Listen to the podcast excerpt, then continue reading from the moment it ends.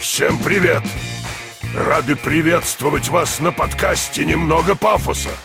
Если узнаете меня и мой голос, приходите на наш нетворкинг. Скажите организаторам мое имя, и мы поймем, кто самый лучший. Раз в неделю мы собираемся в баре в Пафосе, чтобы послушать интересных людей. Встречайте нашего нового спикера Иван Ридель, историк, культуролог, религиовед.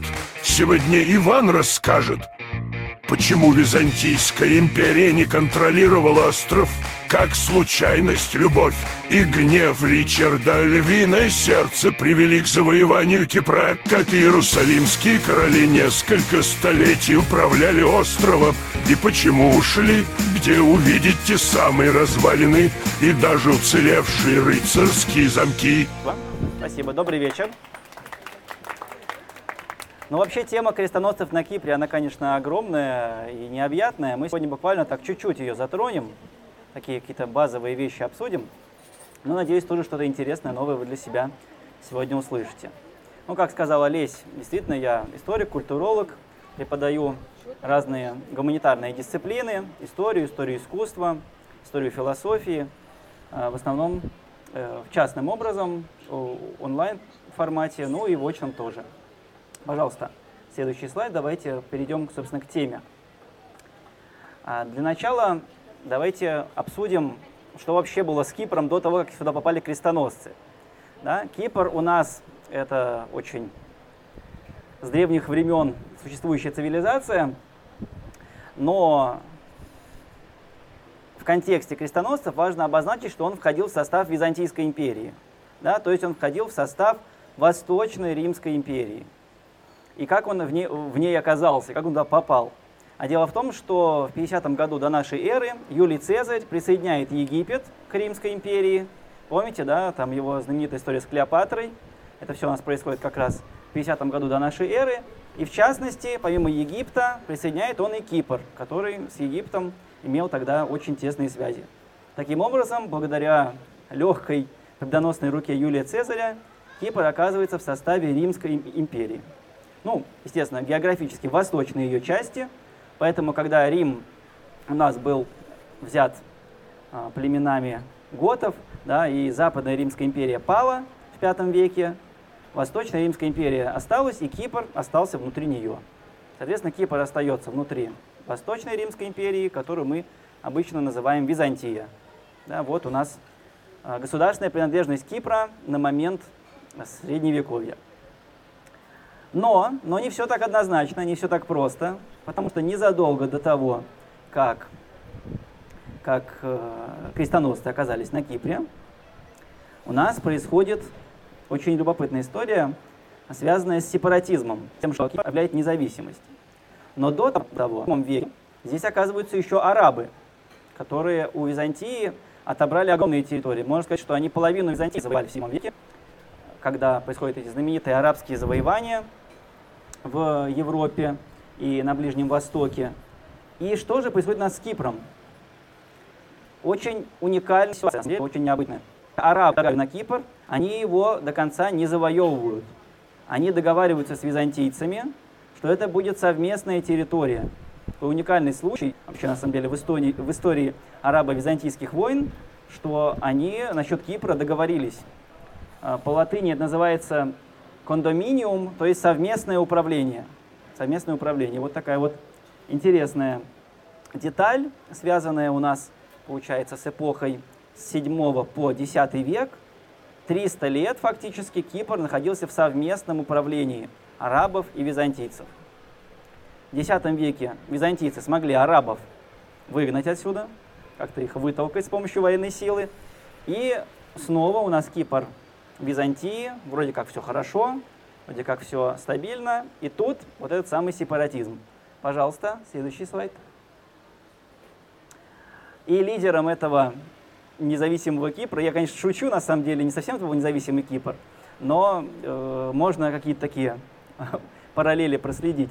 Потому что лидером этого движения становится племянник императора византийского, Исаак Комнин, который прославился своей жаждой власти, своим желанием, собственно, самому стать императором. И поэтому он на Кипре и захватывает власть. Он говорит, сначала Кипр, а потом вся империя, да, а потом весь мир. Да, вот, собственно, такие у него цели. Он захватывает Кипр, объявляет себя императором, но пока императором Кипра, очень интересно такой у него был статус, император Кипра, да, то есть э, как будто Кипр это империя. Ну, вот такой вот феномен. Значит, захватывает Кипр, объявляет себя местным императором и планирует идти на Константинополь. Хочет своего дядю, значит, свергать и стать императором всей Византии. Но византийцы подсуетились, на Константинополь его не пустили. В итоге он на Кипре остается и фактически правит независимым Кипром. Вот у нас такой период, а, может быть, даже первый период в истории, когда Кипр был ни от кого независим, существовал как отдельное государство. И вот как раз тогда, когда на Кипре господствует нас это Исаак, Исаак Комнин, Исаак Комнин Кипрский, потому что у него был абсолютный тезка, византийский император, который был тоже Исаак Комнин, но не кипрский. Их очень легко перепутать. Вот, поэтому это именно кипрский Исаак Комнин. Именно в этот период крестоносцы-то у нас оказываются. Именно в этот период начинается третий крестовый поход, а, когда Ричард Львиное Сердце, король Англии, и король Франции Филипп, Филипп II, а прозвище я его вспомнил, Филипп II Август, да, они вместе отправляются для того, чтобы освобождать Иерусалим. Я думаю, вы помните, что вообще-то Иерусалим уже освобождали до этого один раз. Он был отвоеван в крестовом походе, и там было создано Иерусалимское королевство. Да, королевство, которое управлялось а, французскими, а, французской династией, династией Лузиньянов. Мы о ней сегодня еще поговорим. Вот, значит, это Иерусалимское королевство, оно существует с первого крестового похода, с конца XI века. Но к третьему крестовому походу ситуация изменилась. Турки захватили Иерусалим, да, уже у нас новая сила, да, не только арабы, но и турки активно участвуют во всех этих событиях. Турки захватили Иерусалим, и лузиньяны вместе со всем своим двором и всей армией вынуждены отступать на побережье, да, на побережье Средиземного моря, получается, на запад. Чтобы им помочь, чтобы их спасти, собственно, и объявляется третий крестовый поход. Пожалуйста, третий, э, точнее не третий, следующий слайд. Ну и история Кипра была бы другой, если бы не этот человек, да, если бы не Ричард I, э, львиное сердце, король Англии. О нем мы знаем достаточно много. Он человек-легенда, да, король, поэт, рыцарь и очень э, взрывоопасная персона потому что «Львиное сердце» — это прозвище не столько за его храбрость, может быть, хотя он был очень храбрый, да, и даже э, безрассудно храбрый, иногда просто лез на рожон там, где можно было поступить более спокойно. Очень был человек такой смелый. Но еще второй момент, который относится к его прозвищу, то, что он был очень раздражительный. Его очень легко было разозлить, как льва. Да, он просто мог э, на куски порвать. Вот. Так что это прозвище, оно такое двойное. С одной стороны позитивная сторона, да, смелость, храбрость, героизм, а с другой стороны негативная сторона, такая взрывоопасность. И его этот характер часто подводил. А, даже в итоге в плену он оказался именно из-за того, что разозлился не на того человека, ни в то время, ни в том месте. А, так что, в принципе, э, многие даже считают, что неудача главной цели третьего крестового похода а именно, что Иерусалим-то не смогли взять, да, так и, и, и не добились этой цели, многие связывают именно с таким как Ричарда, что он со всеми союзниками поссорился, и в итоге общей цели они вместе достичь не смогли. Но в то же время и успехи третьего крестового похода связывают с Ричардом, потому что э, если с союзниками он умел поссориться, то с противниками он умел договориться. И с знаменитым египетским султаном Саладином да, как раз ара арабским султаном. Да, Египет в этот период у нас как раз арабам принадлежит, а Иерусалим туркам. Да, то есть там все очень э, в этом плане переплетено. Арабы с турками тоже не особо дружат э, в этот период. Да, у них тоже между собой есть конфликты, и крестоносцы этим пользуются. Да, крестоносцы дружат с арабами против турков, объединяются. Очень такой интересный момент. Хотя, казалось бы, с нашей точки зрения, арабы, турки очень близки друг с другом, да, но у них тоже были свои, свои противоречия. И в итоге, да, Ричарду удается с арабами договориться, но Иерусалим взять, взять не получается. он вынужден вернуться домой до победы. Да, он договаривается с арабами о перемирии и спешит в Англию, потому что его брат, известный по многим фильмам и книгам как «Принц Джон», да, по научной литературе как в Тихомор, брат дома, вообще там тайно исполнял обязанности, обязанности заместителя. Но он решил быть не просто заместителем, а все себе подчинить, все себе забрать. И Ричард спешит домой, спешит в Англию, чтобы, чтобы разобраться с братом. Но это мы уже забегаем вперед. Да, давайте пока к Кипру вернемся, потому что на Кипр-то он попал в самом начале третьего крестового похода. Пожалуйста, следующий слайд. Что же случилось? А случилась случайность, извините за тавтологию, да, случилось неожиданное совершенно обстоятельство. Начался на море, а, началось на море беспокойство, буря, и корабли королевской свиты выкинуло на берега Кипра. И на этих кораблях были не просто какие-то случайные люди, а невеста короля Ричарда, Беренгария Наварская, и его сестра Анна – ну, то есть э, люди совершенно не случайные, очень важные для Ричарда, да, очень близкие ему.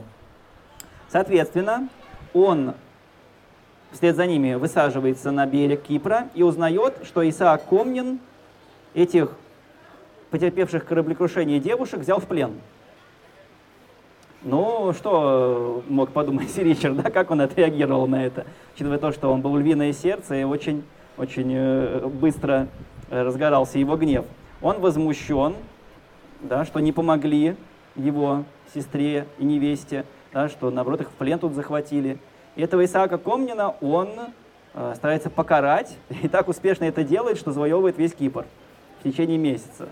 Да, то есть э, совершенно неожиданное стечение обстоятельств, конечно. Кто бы мог подумать, что они вообще на Кипре окажутся, и кто бы мог подумать, что Ричард этот остров за месяц завоюет.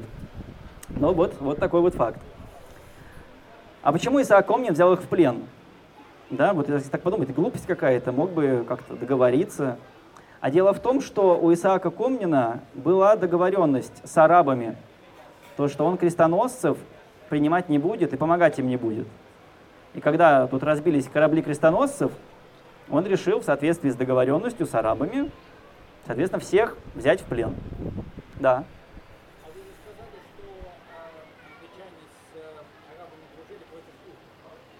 Да, но это было не сразу. Да, то есть я немножко забежал вперед. Я немножко забежал вперед. То есть эта история с Кипром, она в самом начале похода. А уже договоренность с арабами, она стала результатом, результатом третьего крестового похода.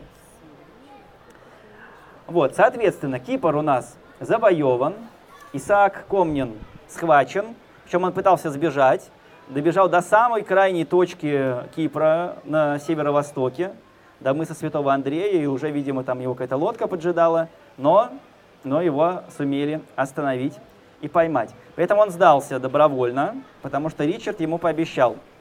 Э, так, такое было обещание очень, очень забавное. Да, «Тебя не закуют в железо», — сказал ему Ричард. Но Исаак Омнин подумал, что его вообще не закуют никуда, и будет он нормально себя чувствовать. А его заковали в серебряные цепи. Ну, по крайней мере, такая есть легенда. Да, уж не знаю, насколько это правда, но на Ричарда похоже. Он любил такие, такие э, шутки, скажем так. Вот. Соответственно, Кипр у нас оказывается под властью английского короля, но ему уж по-хорошему Кипр не нужен. Он сюда пришел не за Кипром, он пришел, чтобы Святую Землю освобождать. Да, Кипр он контролировать не может. Ему нужно в Англию вернуться, так или иначе. И тогда, пожалуйста, следующий слайд – Ричард решает Кипр продать. Ну, сначала он женится, да, это я забыл сказать. Как только он Беренгарию освободил, он сразу на ней женится прямо на Кипре, прямо в Лимассоле. По крайней мере, такие у нас сохранились исторические свидетельства, исторические данные, что свадьба это была в Лимассоле в церкви Святого Георгия. Где эта церковь Святого Георгия находится, до конца непонятно, но многие считают, что это на территории современного Лимассольского замка, где-то в его глубинах. Вот. И дальше Ричард остров продает. Кстати, это не первый случай вообще. Такая фраза, да, продал Кипр, она вот э, будет встречаться очень часто. А, соответственно, он продает его самым богатым рыцарем, который существует среди крестоносцев, продают его тамплиером, да, э, рыцарем ордена храма Соломонова. Э, интересная такая деталь, что вообще-то орден тамплиеров изначально был бедный. У них даже на значке, э, ну, на значке, извините, на гербе изначально был изображен конь, на котором сидят два рыцаря. То есть мы настолько бедные, что у нас даже денег нет на вторую лошадь. Да, вот э, такие были бедняки. Но это правда, кстати, они очень были бедными, такие прям благородные ребята, задача которых была помогать паломникам, чтобы их никто не ограбил, чтобы их там никто по дороге не убил, пока они в Святую Землю, значит, пешком идут. И этот орден, поскольку он такой вот был бедный и благородный, нуждался в финансах и в поддержке, его начинают спонсировать лично иерусалимские э, короли из э, своих э, запасов денежных и вводят специальный налог, специальный налог со всех жителей королевства на орден тамплиеров, на орден рыцарей храма. И благодаря этому налогу тамплиеры из самых бедных рыцарей спустя несколько десятилетий становятся самыми богатыми.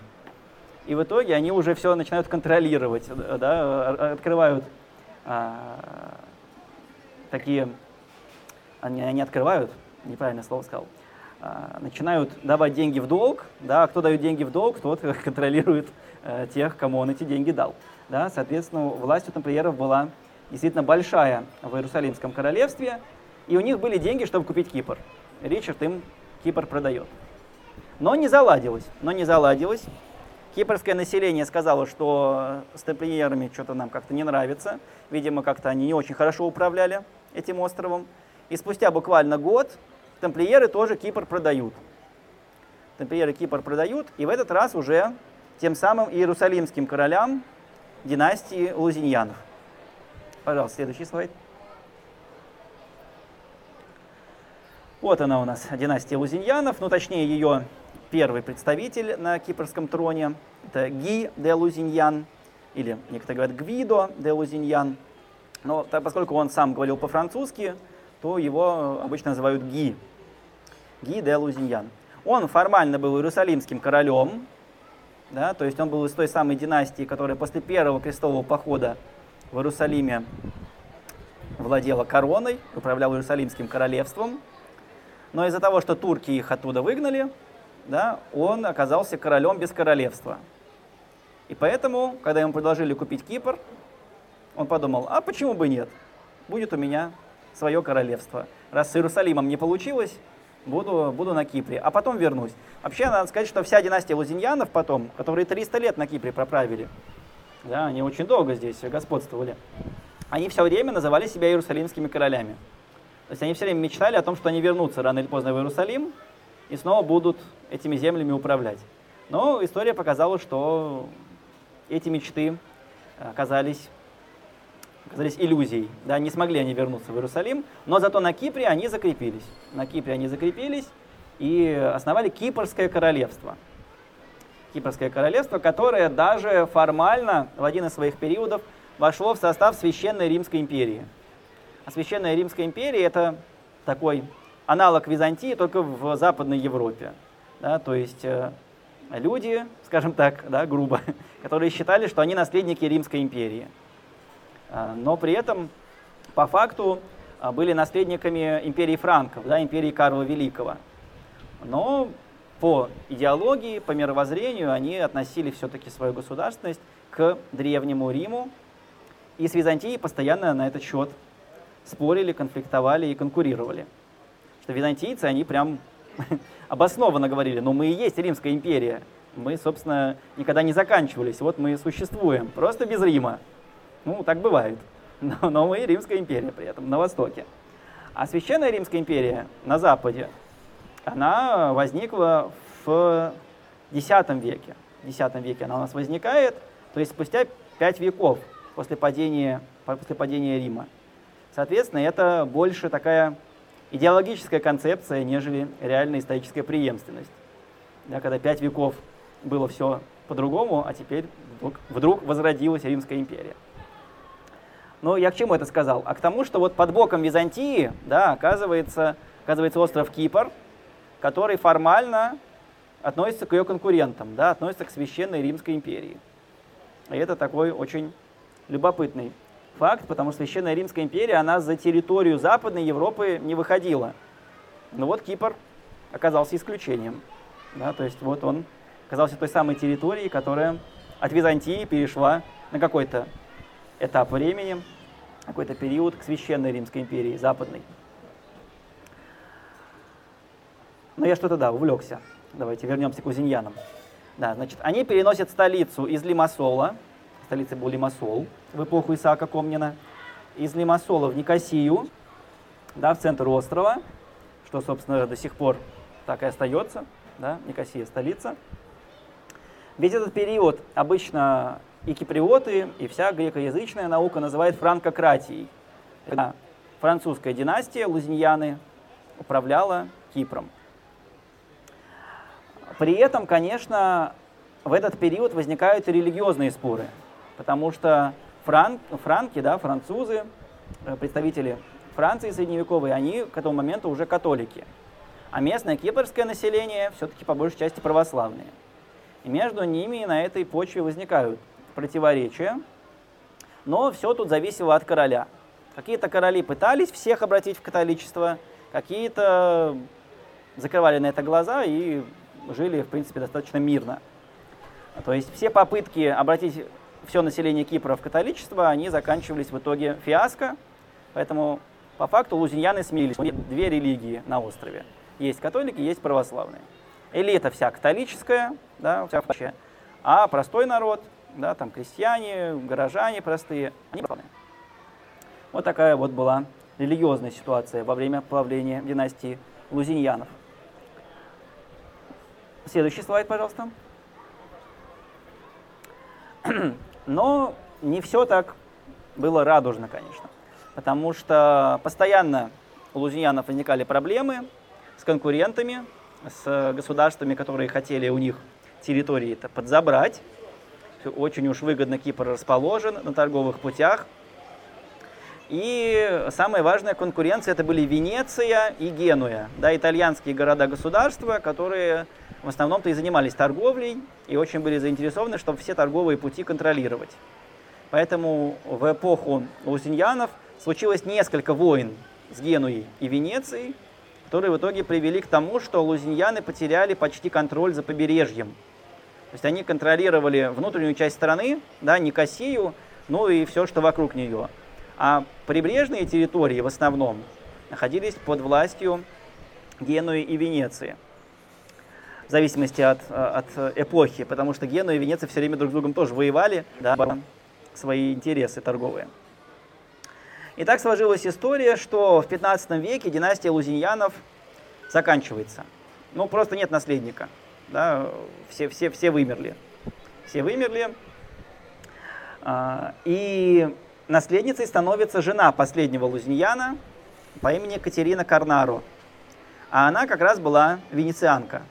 Она была венецианка, и поэтому при ней венецианцы получают фактически абсолютное господство на Кипре, абсолютные там льготы, преференции и так далее. И в итоге, в итоге спустя 15 лет после того, как она стала королевой, она Кипр продает своей собственной родной Венеции.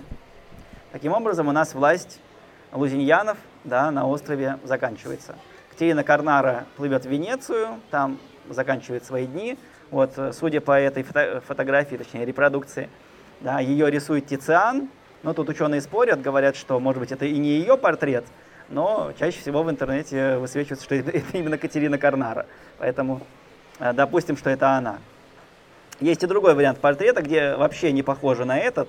То есть, поэтому ученые э, как раз подозревают, что это все-таки не она, но но уж красивая женщина, и Тициан нарисовал, поэтому пусть будет, пусть будет эта картина. Любопытно, что за 300 лет господства лузиньянов на острове да, возникает особый диалект старофранцузского языка, кипрский французский. А, и самый такой необычный факт, что записывают его греческими буквами. Да, то есть э, это французский язык, а, который на Кипре претерпел какие-то изменения, его записывают еще и греческим алфавитом. Любопытный такой факт. Вообще, в принципе, культуры, конечно, сильно перемешались. Да, французская культура элиты и местная, ну, скажем так, греческая в широком смысле, да, культура э, простого населения, они перемешивались, они взаимодействовали, и очень такой любопытный э, плавильный котел у нас в итоге получился. Пожалуйста, следующий слайд. И теперь давайте немножко про замки скажем, которые остались нам со времен тех дальних, со времен тех славных. А, Лимассольский замок, да, находится он в прибрежной части города Лимассол. И вообще, вообще на этом месте стоял когда-то замок Исаака Комнина, того самого, да. Поскольку Лимассол был столицей, да, то Исаак Комнин э, там обитал, считая себя императором Кипра, да, и когда крестоносцы пришли, они этот замок подчинили себе и его перестроили. А, и лузиньяны в XIV веке построили большой красивый э, замок в европейском стиле. То есть получается, что от византийского замка, может быть, ничего и не осталось. Да? То есть мы знаем, где этот замок стоял. Да? Стоял он на месте современного Лимассольского замка. Но что там от Византии? Да, скорее всего, ничего. Да? Все-таки и землетрясения были на острове, достаточно частое явление, которое разрушало все постройки. И разного рода военные события, которые тоже не способствовали укреплению городских стен, скажем так.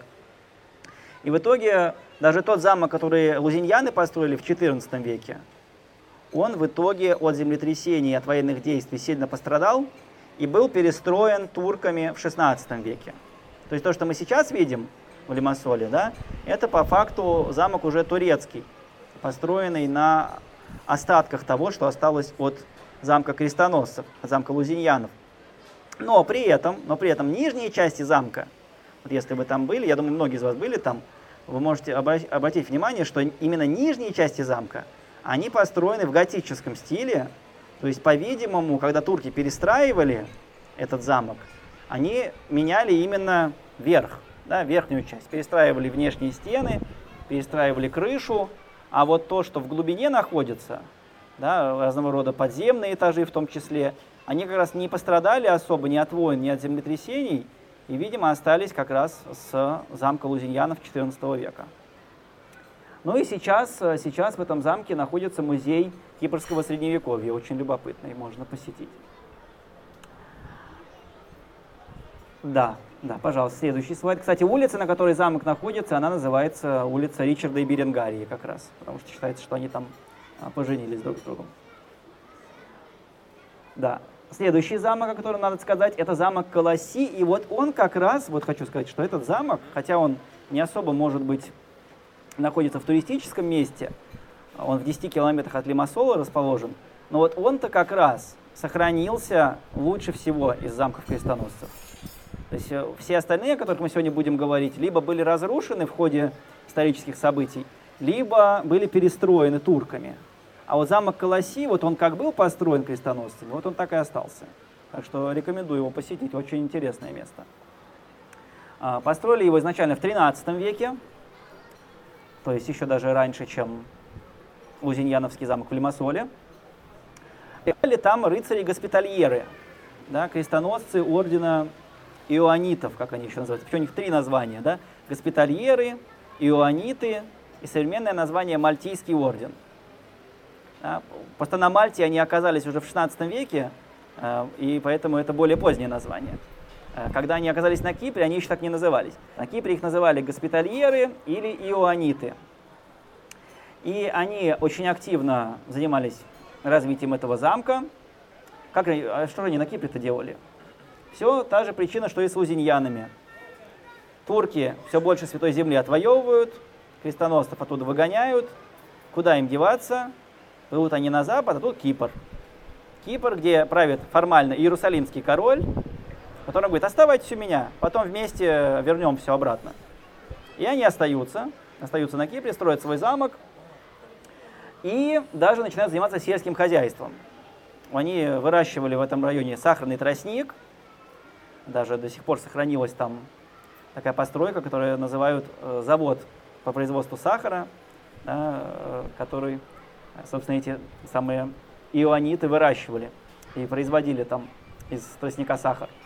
А из сахара они, ну, естественно, не только из сахара, да, и из винограда, делали сладкое вино, которое называли командария. Да, вот знаменитое нынешнее кипрское вино командария, оно происходит как раз от э, того вина, которое делали эти рыцари, иониты.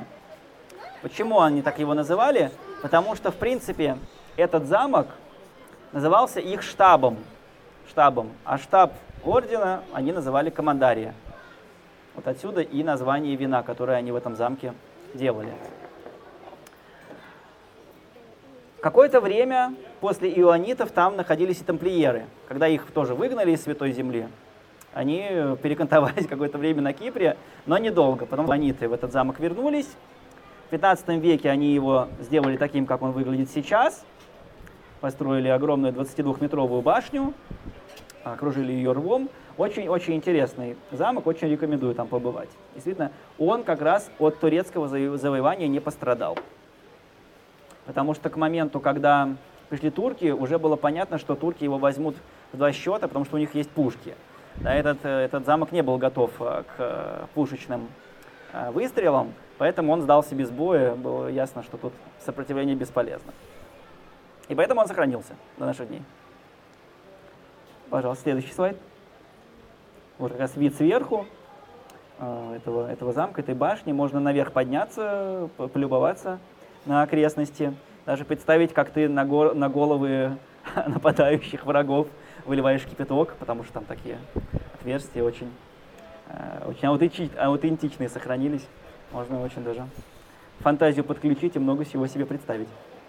И подземелья там сохранились, и залы, где рыцари обедали, и собирались, и молились. Там много чего сохранилось. То есть, действительно, очень хороший замок. Следующий слайд. Замок Святого Илариона. Вот он находится на северном Кипре, да, на оккупированной части. От него мало что осталось, но почему я его здесь привел? Потому что он был неприступный. То есть его никто не мог взять.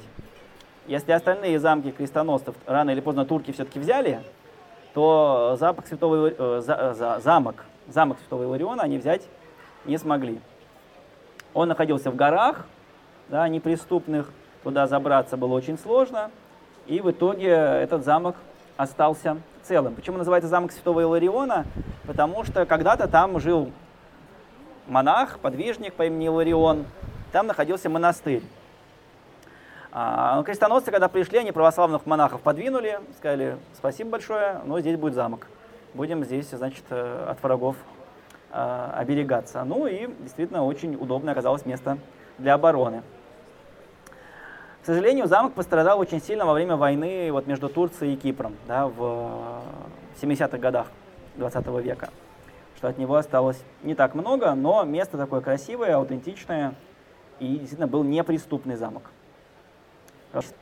Да, вот как раз некоторые примеры залов из этого замка, то есть что-то все-таки что все-таки осталось, какие-то внутренние помещения. Пожалуйста, следующий слайд. Ну и собор Фомагусти тоже я хотел бы вам показать. А, потому что, хотя это и не замок, но это яркий пример такой чисто европейской архитектуры. Да, когда на Кипре господствует у нас французская династия, господствуют лузиньяны, и архитектурные постройки они делают тоже, конечно, совершенно в европейском стиле. Фомагуста – это порт на северном берегу Кипра. Сейчас он тоже находится да, на территории оккупированной. А, и во времена лузиньянов это был, это был крупнейший порт все, кто бежали от турок из Святой Земли, все, ну ладно, может быть не все, но очень многие оседали в Фомагусте. Они там селились, и это был очень-очень большой и крупный центр международной торговли. Фактически вторая столица Кипра. То есть Никосия это была политическая столица, а Фомагуста столица экономическая, да, главный торговый центр государства.